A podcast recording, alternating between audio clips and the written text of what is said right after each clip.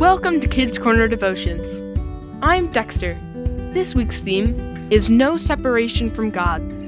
The Bible verse is Romans eight, verses thirty-seven to thirty-nine. No, in all these things we are more than conquerors through Him who loved us. For I am convinced that neither death nor life, neither angels nor demons, neither the present nor the future, nor any powers, neither height nor depth, nor anything else in all creation will be able to separate us from the love of God that is in Christ Jesus our Lord.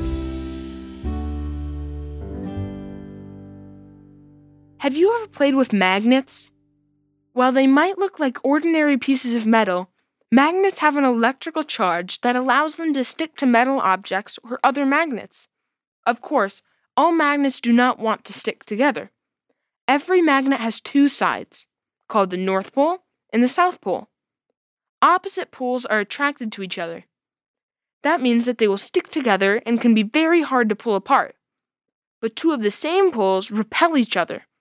They will not stick together, no matter how hard you try. The love of God is like a strong magnet. Nothing can separate you from His love, no matter what happens. Sometimes you might feel like something bad you have done has separated you from the love of God. Instead of being stuck to God's love, you feel pushed far away from it, like magnets of the same pole. But this is not the truth. God is still there with you. He will never move away from you. When you feel separated from the love of God, remember that God has already shown His love to you and to all the world. He sent His Son Jesus to save us from our sins. Even the strongest magnet does not have a greater pull than this. Will you pray with me?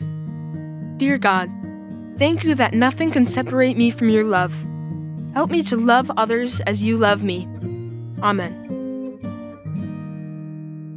Take some time this week to read the Bible readings, Romans five, verse eight, and Romans eight, verses thirty-one through thirty-nine, and ask the Holy Spirit to lead you in how these verses apply to you this week.